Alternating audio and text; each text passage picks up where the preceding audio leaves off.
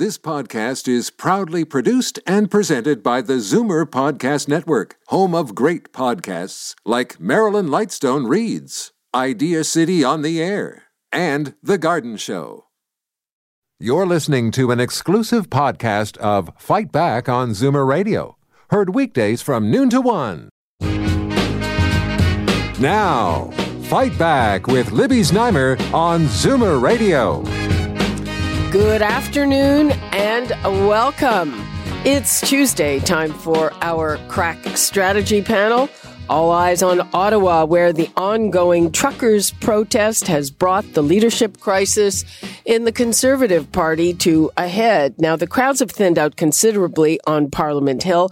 However, you still have trucks blocking streets near Parliament Hill, and some residents and businesses are still unable to go about their business. Police say they're negotiating with organizers, but they are not moving the protesters out by force for fear of causing more violence. Now, we've been reporting on the instances of very negative things happening there, like assaults, like residents being attacked for wearing masks. There was an incident of a rock being thrown at paramedics trying to get to a medical call, desecration of monuments, people relieving themselves on residential laws and swastikas and other hate symbols. Now, no one is saying that there aren't nice people in these protests, but I've been getting, complaints from people who support the convoy for reporting these things. Really, if they happen, they're going to be reported. And that is one of the issues. It seems very, like what we have in the United States where, people have different realities. I had one email from somebody who said, one of the organizers is Jewish, so there can't be swastikas there. Well, if you looked at the video from there, there were swastikas there. Meanwhile, Conservative leader Erin O'Toole faces a caucus revolt with 35 MPs signing a letter calling for a leadership review. And it would require a leadership review vote by Conservative MPs as early as tomorrow at their regular caucus meeting. And if more than 50% of caucus members vote against him, he'd have to step down immediately. That is pretty dramatic. What do you think of that? There are clearly two factions in the Conservative Party. The numbers to call, 416-360-0740, toll free 1-866-740-4740. And now I'm joined by Karen Stintz, the CEO of Variety Village, John Capobianco, Senior Vice President and Senior Partner, Fleischman Hillard High Road, and Charles Sousa, the former Minister of Finance for Ontario and MPP for Mississauga South. Hello, everyone. Hi, Libby. Hey, Libby. Hey, good afternoon. We'll begin with John. Some people are describing Erin O'Toole as dead man walking. Do you agree? I wouldn't say that just yet, Libby. I think, obviously this is the kind of stuff that those in the party never want to see aired. It's the proverbial dirty laundry being aired. And I know that all political parties have to go through this. And Charles, has gone through it in the past. But look, the vote is there. I think Erin O'Toole has made it pretty clear that he's happy to see that this vote is finally going to take place, likely tomorrow or the next day. The rules say that 50% plus one of caucus is enough for a win. I think he'll end up getting more than that, and I think it's a decision for him to make after that. But, it's finally going to get aired, and it's finally going to get done and resolved one way or the other. Okay. Karen, what do you make of this? Well, I actually think that this could be Erin O'Toole's leadership moment. And because you remember when Christy Clark was battling with her own party in BC, and she came out successful, and that just really changed her whole political trajectory. So I think if Erin O'Toole is able to stare down this vote and come out victorious on the other end, then I think that he will own the podium, and I think he needs to. And if he can't win this vote, then then he needs to go. It's an unfortunate outcome for the party, I think, but this is really his moment. This is his defining moment, and I'm hoping he's victorious in it. Charles Sousa. I mean, we've seen, Pierre Poilievre and Leslyn Lewis handing out coffee to the protesters, and that's been described as kind of the lead up to their leadership bids. Yeah, it's pretty sad when you think of that as being the base. And, Erin O'Toole has to step up and fight off this revolt. It's strange to me. I mean, this goes back to the old days. I mean, they were smart when they merged, the Reform in the West and the Progressive Conservatives. They dropped the whole progressive term, and it's still the case today. Be it conversion therapy that became, or the environmental issues, or science.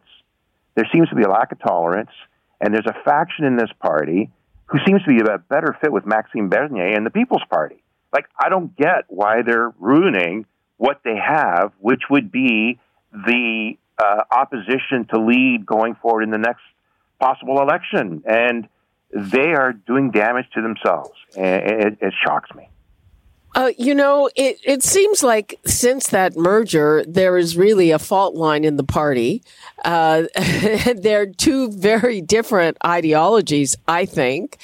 And you also have these influences from the United States and around the world that people coalescing around anger, I would say. And some people are saying that, maybe there's going to be a Canadian-style Tea Party, John. Do you see that coalescing? Well, I think that's what Maxime Bernier is trying to tap into, and unsuccessfully to date.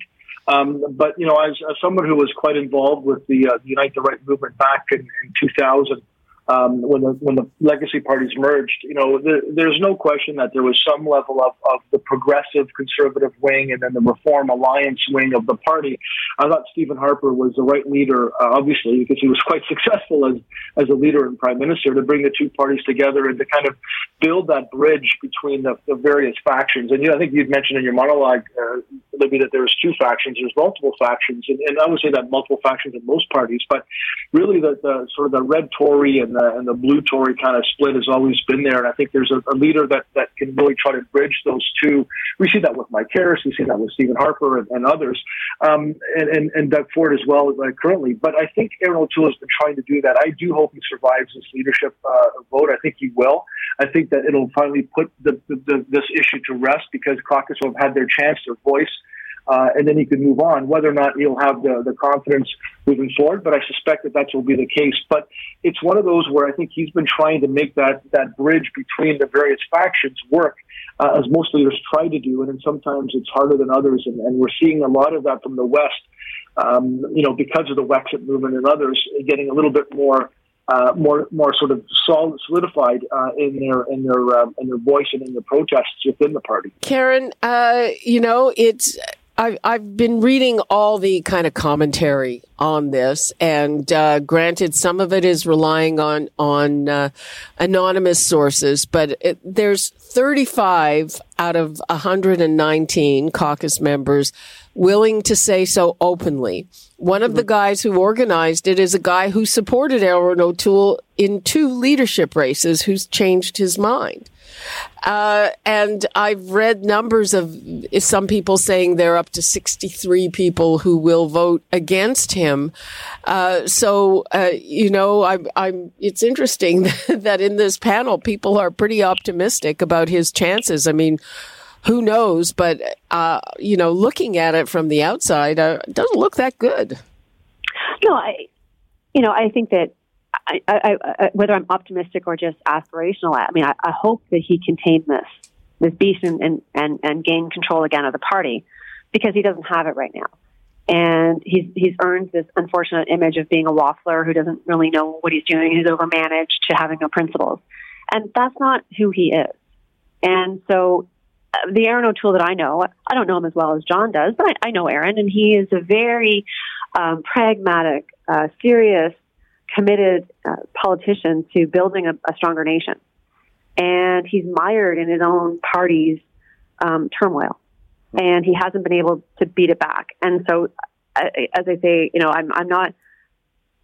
I'm hopeful that he will be able to be true to himself and be the authentic leader that I think he can be, and stare down this rebel caucus and say, what is it that you're trying to achieve here? Because what I do think very strongly is that if Erin O'Toole loses this vote, I think it will be a fracture within the party, because certainly many conservatives, and John can keep me honest, but I think many conservatives in Ontario and probably in Manitoba and in BC aren't as committed to the messaging that's coming out of this rebel group and don't see themselves in that type of conservative party.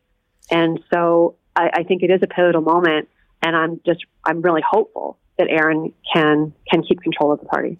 Charles Sousa, I mean, okay, so he's got this vote tomorrow, probably tomorrow, and he can survive it with 50 plus one. But bottom line is he has to be able to bring these two factions, if you want to call them that, together and keep it under control. And, you know, how does he do that? He certainly hasn't been able to do that beforehand. And when he tries, he's not himself. He doesn't appear to be comfortable in his own skin. The guy's eccentric. He is very much, like most Canadians, I believe, middle of the road. He's a bit more right of center. He recognizes the importance of government for, you know, that what's required in order to run the country and support the people. But that faction is becoming extreme and very loud, and maybe it is a minority, but they intimidate and they create, and he himself is being intimidated by taking on certain roles like he's doing with the truckers and some of the convoys. Like, there's so much miscommunication and misunderstanding of who he really is, because he himself is doing things that he's not really comfortable in doing, I believe. And that is what is unfortunate in this demise, is because he is being controlled by some of the unruly activities of the party. And he has to step up and be that leader.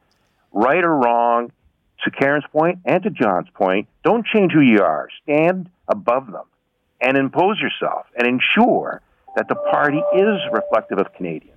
And at this point, it's not. Well, you know, it's certainly reflective of some Canadians. I'm sorry, you're right. But not the majority. Yeah. It's, who knows? And it's certainly reflective, I think, of this strain of anger. And I mean, you know, all I'm getting are emails complaining, but it's the same as what you see in the United States. They want alternative facts. It's just, I don't know. I mean, do you think, Karen, that there's this will be a dominant strain in Canadian politics? No, I don't. And I think that, I think there is I spoke to it last week, I think there was a rumbling emerging in Canada with where we're at in the pandemic. And I think it's unfortunate, because we do need to have a legitimate conversation about how we are emerging through this. And without, you know, and being able to ask some questions without being denounced as an anti-vaxxer. I think we need to create the space for that conversation, because I think it's real. I think the anger in the United States is driven by many different things, and none of those things exist in Canada. We don't have the extreme wealth and extreme poverty. We have a very solid education system. We don't have the gun culture. We don't have the individualistic spirit. We don't have a lot of the cultural aspects that the United States has that leads to the extreme anger, which leads to some of the extreme action. But I think in Canada, what we are experiencing and what we need to address is that there is a frustration about where we're at in response to this pandemic. And some of the things, quite frankly, don't make sense anymore. And we need to find a way to have discussions about it without being dismissed as an anti.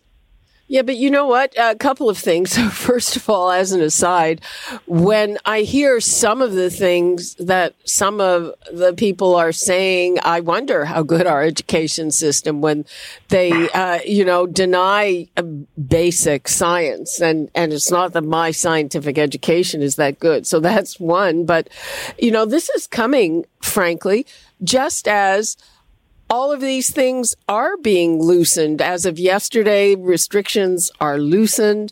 And we've had our chief medical officer of health saying we have to learn to live with this. And people are starting to talk about it becoming an endemic, even though the numbers are big and will continue to be big. So it's kind of, I look at it and generally timing is everything, but it all seems to be coming. It's just, you know what? People are coming around. If it's a matter of being sick of it and think it's time to end things, I mean, it looks like to me, John, everybody's on side. Yeah, and to your point about sort of people's beliefs and education versus non-education, there are still people that believe the earth is flat. Exactly. And there's people that believe that if you believe in a religion, you're foolish, right? So there's a lot of that happens, and I think that's the beauty of a free world is you can believe that, and as long as you're not doing any harm to people. And every once in a while, we see both in the U.S., Europe, Canada, there's political leaders that get elected and they tap into something that hasn't happened before. We saw it with Donald Trump with when he turned political correctness on its head. Love him or hate him or whatever you have, he tapped into that belief, and he had a whole bunch of supporters that sort of rallied around him. And of course, he lost the election, and Joe Biden won, and so that theory kind of got rejected. But he tapped into that, and the same with other leaders. He's still tapping into it. Well, he still is. Yeah, he may very well tap into it in 2024, Libby. But I'm just saying that there's leaders that tap into something that is just not seen, and sometimes they get successful, sometimes they don't. And I think that this anger that you talk about, as a result of this pandemic, quite frankly, that we're also seeing it through this trucker convoy, is tapping into something that even forget the rebels of it, the ones that are just over the top crazy about it. There are people that are just normal Canadians who I'm hearing are saying, you know what, there's something there that I believe in. Like we should sort of enough of this. And I think political leaders are now trying to follow some of that, and we're seeing it with some of the restrictions being lowered. We just heard it from Saskatchewan Premier, who basically now said that there's going to be something where he's not going to allow for proof of vaccine, or he's going to diminish the proof of vaccines in Saskatchewan at the end of the month. So you're seeing that happening across the country. Charles, speaking of people being successful, do you think Pierre Poilievre will be able to capitalize on this and take the leadership? I mean, he certainly seems to be at the moment the person most out in front. Yeah, I kind of took a lot of I enjoyed watching him some years back, but as time proceeded, as time has gone on, and I've seen him lately doing what he's doing with the convoy and so forth, I've lost respect for the man. And I don't think... Yeah, but you're a liberal. No, but I'm trying... Yeah, okay. I'm trying not to be, but I'm trying to look at what do you stand for? Who are you fighting for? And what are you actually saying? I mean, I get you're using, gimmicks to look at Trudeau and talk him down, and you're playing the games and this whole notion of printing money and inflation and deflation. Like, I get what he's doing, and he's playing to people's minds, but I think he's going after people's fears and playing it to an extreme. He may win because he's popular and he says things and people like him. And he's got a huge following. I just don't feel that in the end, will he be a DeSantis, like the governor of Florida? He stood up and he's doing and that's what Saskatchewan is trying to be, like him. But Poilievre, he's trying to be like Trump in some respects, and he's not. And I think he'll fail as a result. Okay, well, you're saying that a lot of people like him. That the one thing I hear against him is that he is not likable. But is this just going to play into the Liberals, Karen? Well, yeah, there's no question. If Erin O'Toole doesn't win this vote and the party fractures, it absolutely plays into the Liberals, because then where do people go that want to vote for a government that has a legitimate chance of forming an opposition? And so, it's an interesting time, for sure, in Canadian politics. And, I think that when Pierre was sort of the attack dog, he performed his role very well. I think he might be moving into a more ambitious role, which, anger does subside, and it's hard to it's hard to keep people angry, and it's a dangerous strategy to just try to capitalize on anger and keep people angry, to keep yourself in a position of power. And so it certainly was something I hope doesn't happen. And again, you know, hope is not a strategy, but it will definitely benefit the Liberals if the Conservatives implode themselves. Well, yeah. So a couple of other things before we wrap up talking about this. The police in Ottawa have come under fire, saying, you know, they're not moving. The protest is ongoing.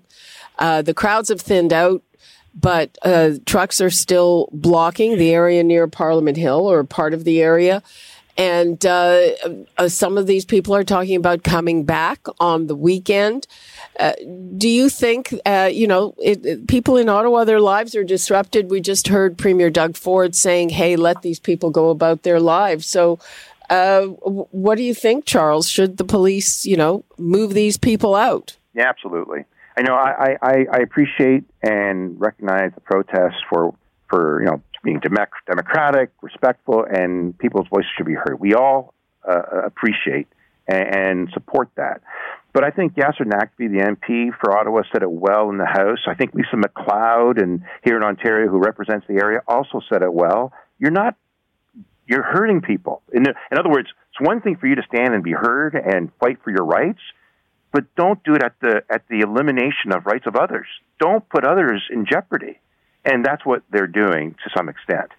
And when you start using elements that start to threaten elected officials, yeah, you're now moving the needle. And it's not the majority of the convoy that's doing this. Obviously, it's others that are unsavory elements that have come into this. But that has to be kept in check, and I think the police should do their job. Do both of you agree with that the police should move these people out at the risk of at the risk of violence? My sense is that, look, the police are obviously in negotiations, and they always have been from the very beginning, and with the organizers. It's one thing for us to be able to comment on that in some ways. And I know that the police want to get rid of the protesters and want Ottawa to come back to some level of normalcy for the sake of the citizens. But I think that de-escalation is one of the key things that we've heard from the mayor, from the police chief in Ottawa, which is you don't want to do anything. You get the measure of a protest. You get a measure of who's organizing, who's there, and you deal with it in a way that you sort of de-escalate it and you negotiate ways out. And I think they're in the process of doing that. But I would say too, Libby, that protests, doesn't matter what protest it is, run the risk of turning against themselves the message, right? The message of what the truckers' convoy, for better or for worse, was absolutely heard. People understood it, they got it. But overstaying their welcome or doing things that they're doing that's unlawful or a threat or in some cases, all of a sudden then Canadians start turning against you, right? They start turning against the overall message or the overall protest. And I think sometimes protesters realize that, they absolutely do what they should be doing. They get their message out, but also do it at a time, get in, give your message, get out, and then Canadians will have a more fulsome appreciation of the message and of what you're trying to do. And sometimes it can be a counter purposes. Let's hear from Kathy in Niagara. Hi, Kathy. Hi. You're on the air. Go ahead. I'm just calling because I'm so disappointed with Canadians. I never thought I'd see the day when Canadians would act like a bunch of stupid Americans protesting in Ottawa like they are. I mean, it's one thing to protest, but they're being real ridiculous. They have all these different reasons why they're protesting. It started out one thing, and now it's 12 other things. And O'Toole, I think, is an idiot going up there and taking their side. What is wrong with him? Doesn't he believe in law and order? That's not right. I wouldn't vote for him if he's the last guy on earth. Okay, Kathy, I think we know where you stand. Yeah, I mean, it's sort of a pox on all your houses. What about the Prime Minister's response? He's taken a very hard line. So first of all, they said it was just an extremist fringe, and I think that perhaps they misjudged it or the extent of it, and now he's refusing to talk to any of the people involved. So, Charles, is that the right stance? You know, I thought he did a good job, and I went to a meeting yesterday to a photographer. She was taking pictures, and first thing she asked me was, "So, what do you think about this convoy?" And I go, "It's funny. I was on my way to get my booster shot the day it happened, and I'm still recovering from it. I'm doing my part, and I'm surprised these anti-vaxxers are protesting." She goes, "It's not anti-vax. It's about freedom." And this is the problem. Trudeau is talking to them about the inevitable message that has come out. And she is telling me that Trudeau is deflecting responses. And I don't believe he is. I think the problem here is it was poor planning. There's no coherent purpose anymore. It became an anti-vax protest, not just about policies not to be able to travel back and forth for the truckers. It's descended to the lowest common denominator, some of the extremists that have showed up because there's no real leadership here. And then they attack the media because they don't believe the media is reporting their side of the story effectively. But then they don't want that media to show up. So it's really frustrating when you're attacking the prime minister who is standing before you saying, "I'm the elected official. We're not minority government. We have vaccines that are required to help us get through this pandemic. We're imposing these laws. If you don't like it, vote us out." But now you're going to come in with an MOU and you're going to demand the governor general and overthrow the government? Oh, that's just ridiculous. That's nonsense. And that's why I'm saying there's a time, there's protest, but then there's a time when the police and security have to step up. Karen, what do you think of the Prime Minister's response? Did he misjudge this? I completely think he misjudged it, to be honest. Because the message, the narrative that we were told was that vaccines would get us out of this. Vaccines are not getting us out of this. They're not. They're mitigating the impact of it, but that's very different than getting us out of it. And so I think to dismiss and just to go back to a vaccine mandate is missing where Canadians might be at right now. And like questioning the legitimacy of a vaccine mandate is 100% appropriate, given that vaccines do not stop the spread of Omicron. And so you can still say to Canadians, get vaccinated because it's going to blunt the impact, but you cannot say to Canadians, get vaccinated to stop the spread. And that's what we all bought into 2 months ago. And that's not well, that right it now. May have been true 2 months ago. It may have been true 2 months ago, but it's certainly not true now. And so, and Canadians are, questioning, okay, well, then what? And so I think that the Prime Minister needs to understand that we're in a different place now than we were at the beginning of the election that he fought and won a minority government on. We are in a different place, and he needs to come to the place we're at. Interesting. And ironic, too, that he and two of his kids have contracted the virus. Mm-hmm. And they're fully vaccinated. Right, but they're also not sick. Or we don't know what's happening with his kids, but he's not sick. So that's the point. And that's the point for many of us. Like, here I am. I'm not sick. I might have COVID. I've been fully vaccinated. But I'm in quarantine for 5 days. Well, yeah, except the person you give it to might die of it, right? But again, if they're 3 times vaccinated, so it becomes a question of, what does a vaccine mandate even mean? Is it 2 shots? Is it 3 shots? Is it 2 shots in COVID? Is it 3 shots in COVID? Like, what does a vaccine passport mean anymore? It doesn't have any meaning anymore.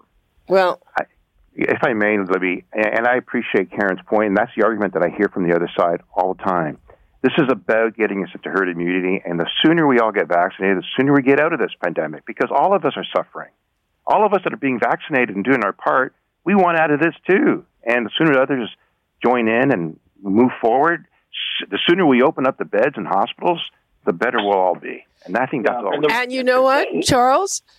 You have just given me the segue into our next segment because I'm looking, we're over time. You're talking about opening up the beds in hospitals. And after we say goodbye and go to a break, hospitals were supposed to start resuming non-urgent surgeries yesterday. Well, have they? We're going to take a look at that after the break. I'm sure we'll still be talking about this, and who knows what's going to happen tomorrow. Very exciting day. Right now, I'd like to thank Charles Sousa, John Capobianco, and Karen Stintz. We'll talk again soon. Thank you. Thanks, Libby. Thanks, Libby. Thanks, everyone. Bye. Bye. Okay. We are taking a break. And as I said, when we come back, we will talk about this much hyped resumption of non-urgent surgeries. Is it happening? Where is it happening? Where is it not happening? When we come back. You're listening to an exclusive podcast of Fight Back on Zoomer Radio. Heard weekdays from noon to one. Oh, no. Fight Back with Libby Znaimer on Zoomer Radio. Welcome back. Last week, the Ontario government gave us the good news that non-urgent surgeries were set to resume yesterday. But have they? We're hearing from some stakeholders that this is not what's happening. Some hospitals haven't yet received any clear guidance from the province on how to resume such surgeries. And if this is the case, you know, it wouldn't be the first time the government makes an announcement with big fanfare without talking to the people involved who actually have to carry this out. I'd like to hear from you. Are you waiting for some kind of procedure or something? And where are you at with that? Or a loved one or in general? 416-360-0740, toll free 1-866-740-4740. Now let's go to Laurie Marshall, who is the CEO of the Chatham Kent Health Alliance, and Dr. Adam Duclos, who is the interim executive vice president and chief medical officer at the London Health Sciences Center. Thanks for joining us. Welcome. Hello. Hello. Hi there. Thanks for having us. So, Laurie, you're saying that in your neck of the woods, surgeries are not resuming. Not yet. And interestingly enough, we just received the direction across the province a few moments ago, I would say, before this call. And it's really laying out a gradual approach to resumption to surgery. But at this stage in public hospitals, the focus continues to be on emergent and urgent surgeries, diagnostic imaging and cancer screening, ambulatory clinics. And we are to continue with really a hold on our non-emergent and non-urgent surgeries at this time. Well, one of the things that's really been delayed has been diagnostics. And I know that oncologists are really worried that without the screening, people will be presenting with much more advanced cases. So isn't it good news that diagnostics anyway and screening are starting to resume, Dr. Duclos? It's definitely good news that things are starting to resume, and we're seeing a very gradual reduction in the impact of COVID on our acute care hospitals. And so we're now allowed to resume where we can. But at the same time, the resources, both the space and the people resources in hospitals, are still extremely stretched. So it is a cautious optimism when we talk about reopening or restarting. Dr. Duclos, so at London Health Sciences Center, what are you restarting or starting to do a little more of? So as my colleague Laurie mentioned, we just received the official direction today. We did have some early word from Ontario Health and Ontario Health West late last week that this was coming, and so started our planning. And we have slightly increased our operating room grids at London Health Sciences Centre, but that's still focusing on only urgent and emergent work. And so we're still really focused on the most urgent and emergent cases because of the constraints we're facing. What about screening and diagnostic imaging? So we had reduced our diagnostic imaging by about 10 to 20%, depending on the modality, whether it was CT scans or MRI or ultrasound when Directive 2 was released earlier in the month of January. And over the course of this week, we will start to gradually increase those services. But our meetings and our planning will literally be taking place in the next 24 hours now that we have the official directive. Okay, I just want to, for people listening, there's a difference between screening and diagnostics, and screening is like a mass program where, you know, you're, say, having mammograms, looking for breast cancer, and diagnostic is if you think something's there, you're looking for something in particular. Let us take a call from Emily in Goderich. Hello, Emily. Hi, Libby. I was scheduled to have a colonoscopy done on February the 3rd. I was speaking with the hospital. They said, this is previous, I'll say 2 weeks ago. They said it would maybe be on hold. I had a call yesterday, and I have my colonoscopy as scheduled. Oh, that's great news. That's great news.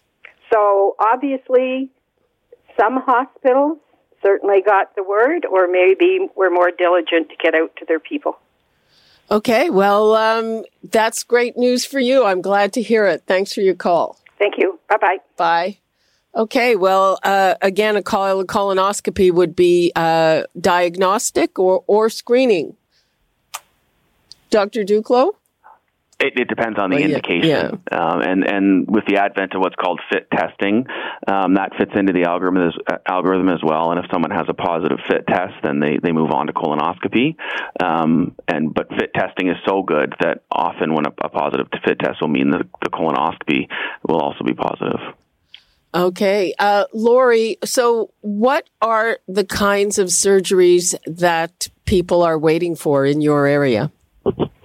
I would say the major kinds of surgeries that aren't progressing at this stage would be things like hip or knee replacements, things like cataracts, some gynecological procedures. In general, we speak about elective surgeries as being pre-scheduled surgeries. And sometimes people think the term elective means it's optional. But really, elective surgeries are still required, and we know that individuals are waiting for those surgeries. They've certainly made arrangements to make sure that they can be in hospital, in some cases needing to retain childcare or something along those lines. So we don't take canceling surgery lightly, I would say, at any hospital across the province, and really look forward at the stage when we'll be able to start resuming those surgeries.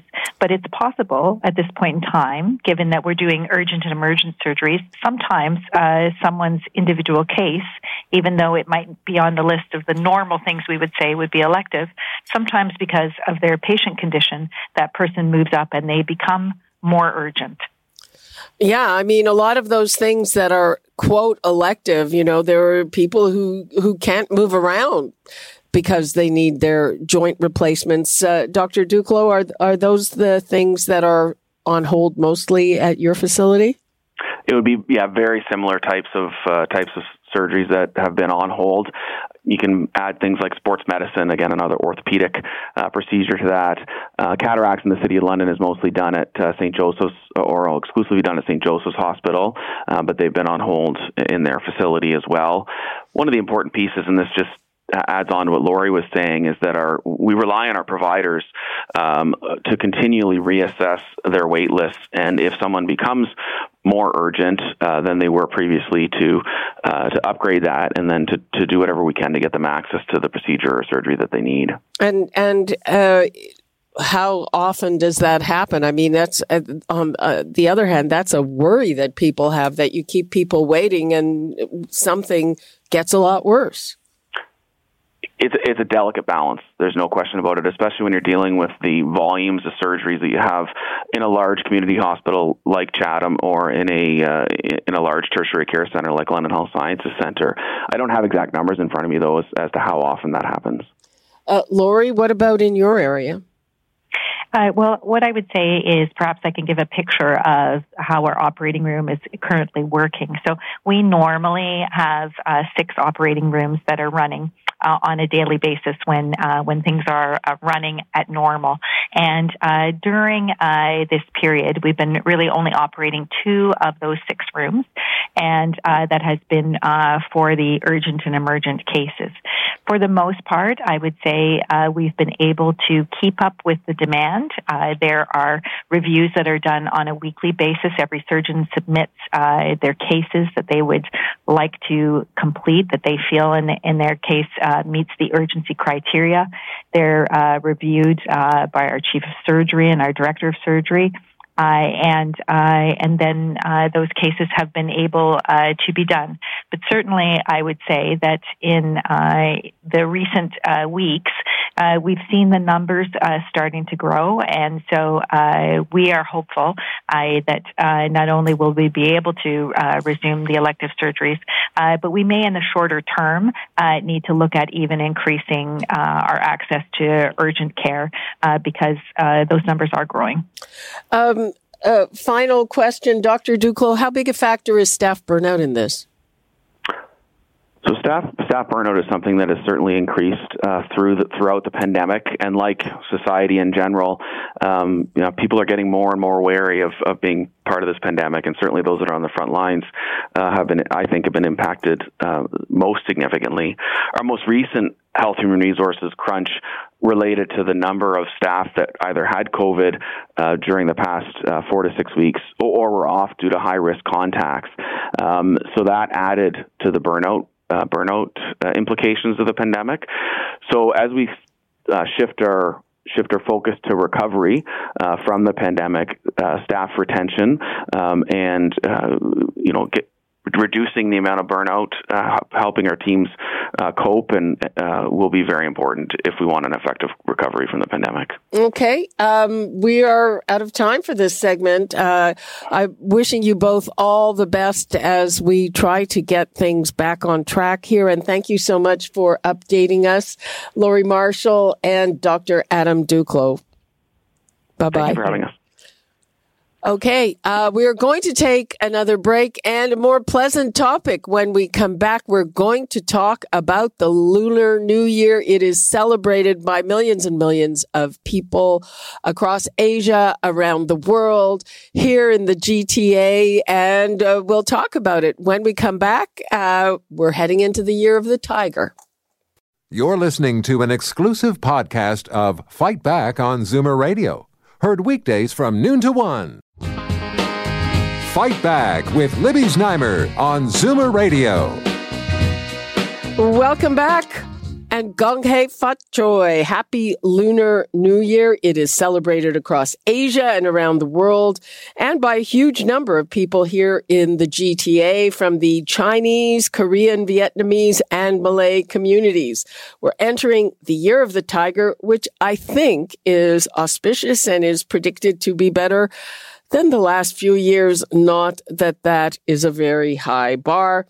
Celebrations for the new year include cultural events, most of which I think are still online, virtual, and lots of food.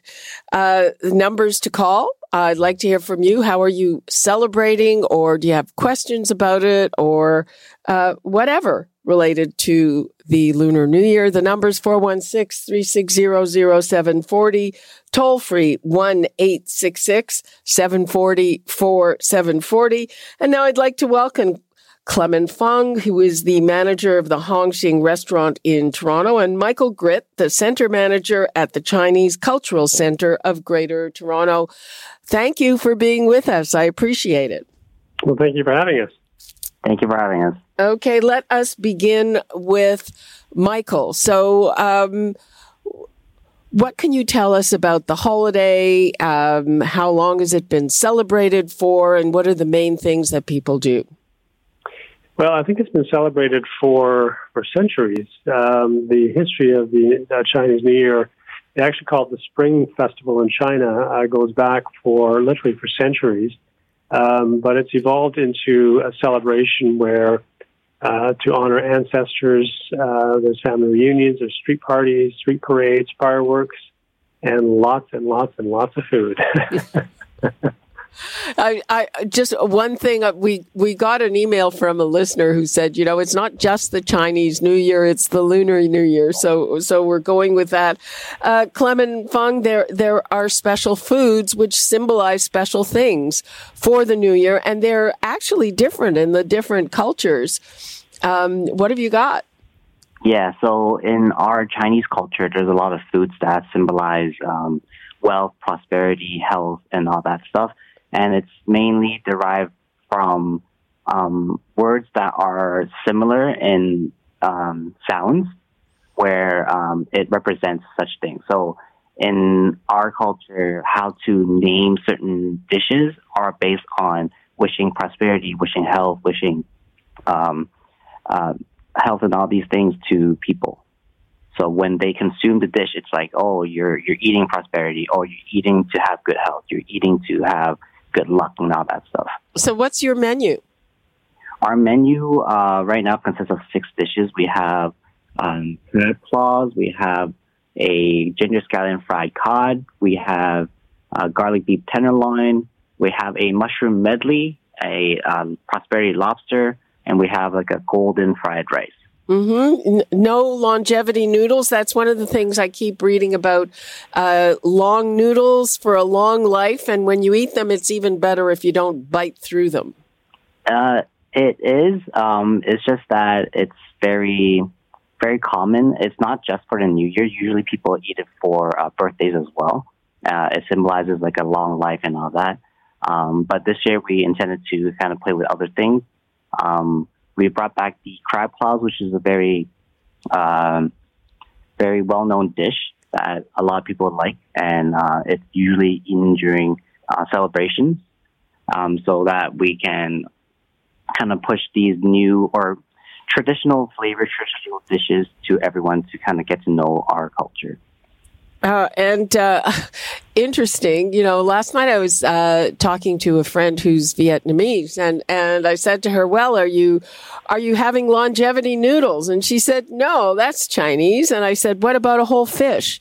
She said, no, that's Chinese. And they have some kind of very complicated rice cake with mung beans. I'm always interested in the food part of it, and I know that I was looking at a Singaporean Lunar New Year recipe, and it was basically a curry.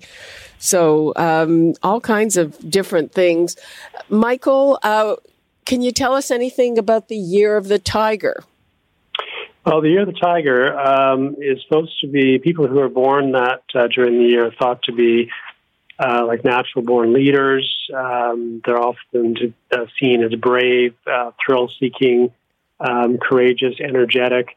It's supposed to be a very positive, energetic, sort of go-forward kind of a year. So the Year of the Tiger is a very, very good year. Uh-huh. And is there a focus on prosperity in the Year of the Tiger? Yes, absolutely. Year of the Tiger, just some of the examples of those who have been born in the Year of the Tiger who are very prosperous include Queen Elizabeth, Lady Gaga, Tom Cruise, even our own Shawn Mendes. So the Year of the Tiger is seen as a very prosperous year. And they also, in the system of this zodiac, it's you know, the Year of the Tiger would be good for people born in certain other years. I was very happy to hear I was born in a Year of the Horse, and that's supposed to be good in a Year of the Tiger. Yes. I'm not quite sure how that all works in terms of which year is good for which year. I was born in the Year of the Rat, and apparently that goes very well with the Tigers. So, it's a good thing. Mm-hmm. Clement, yes. Do you find that that most people really go all out to celebrate this? I think it's more of a tradition and spending time with family. A lot of people kind of use, especially like nowadays, use like any excuse to kind of celebrate and get together now, even through virtual or in person. And traditionally, the Chinese New Year, Lunar New Year is all about, you know, celebrating the year and what happened during the year. And because it's based on the lunar calendar, the days are not set as are the regular calendar we're known. The lunar calendar is based on basically the lunar cycle, whereas the calendar we know is based on the sun's position to like the stars, basically. So next year's Lunar New Year actually falls on January. It's like January 20th or something like that instead of February 1st this year. And so that it kind of gets hard to figure out when it is. And people would always kind of plan the days before, a little bit before and a little bit after, just for the whole celebration.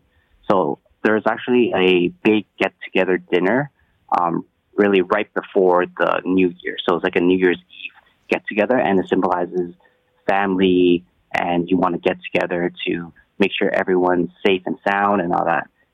Because back in the day, a lot of people within the family would leave their home to go abroad or go somewhere else to work and school. But for that specific day, everybody's got to be back and everybody's got to see each other to kind of show themselves as safe and sound.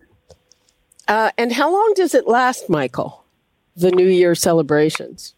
It can actually last for up to 2 weeks. I think it depends on where it's celebrated, but there are some areas in the world where they will actually do it for 2 weeks.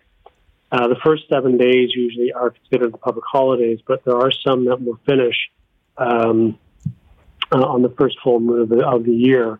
And this year, it's going to be on February the 15th. So it could be a 2-week celebration. That sounds like fun. What are you doing at the Chinese Cultural Center? Well, we've got we're still doing a lot of things online. We're doing a virtual Year of the Tiger celebration on February the 7th, but we're also opening it up to limited seating with the new relaxation of some of the restrictions. So we have a virtual New Year's Eve, or a Lunar New Year celebration that we're going to be live streaming. We're also going to be inviting people to come and see it actually on the big screen at the PCL Theatre as well. So we're doing a very limited in-person, but also a live streaming event on February the 7th at 8 p.m. And Clement, I think last year it was all takeout that you were offering, but you probably have people coming into the restaurant this time. Yeah, because the restrictions lifted and we can open dine-in again, a lot of people are coming in for the dinners as well. So everybody's celebrating, at home and also at the restaurant. Okay. Happy Lunar New Year to you, and thank you so much for telling us more about the holiday. Thanks to Michael Gritt and Clement Fung. Thank you very much. And that is all the time we have for today. You're listening to an exclusive podcast of Fight Back on Zoomer Radio. Heard weekdays from noon to one. This podcast is proudly produced and presented by the Zoomer Podcast Network, home of great podcasts like Marilyn Lightstone Reads, Idea City on the Air, and The Garden Show.